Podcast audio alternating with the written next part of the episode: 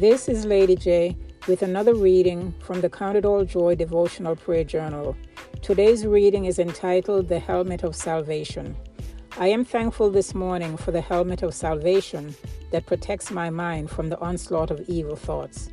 Through salvation, I have been given forgiveness for my past, help for today, and a blessed hope for tomorrow.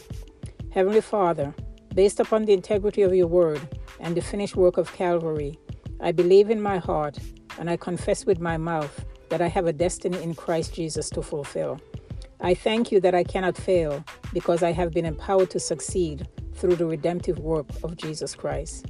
I declare that I will not neglect or take for granted the price that Jesus paid for my salvation. I declare that my deliverance was paid for in full through the redemptive work of Jesus Christ. I declare that there is salvation in no other but the Lord Jesus.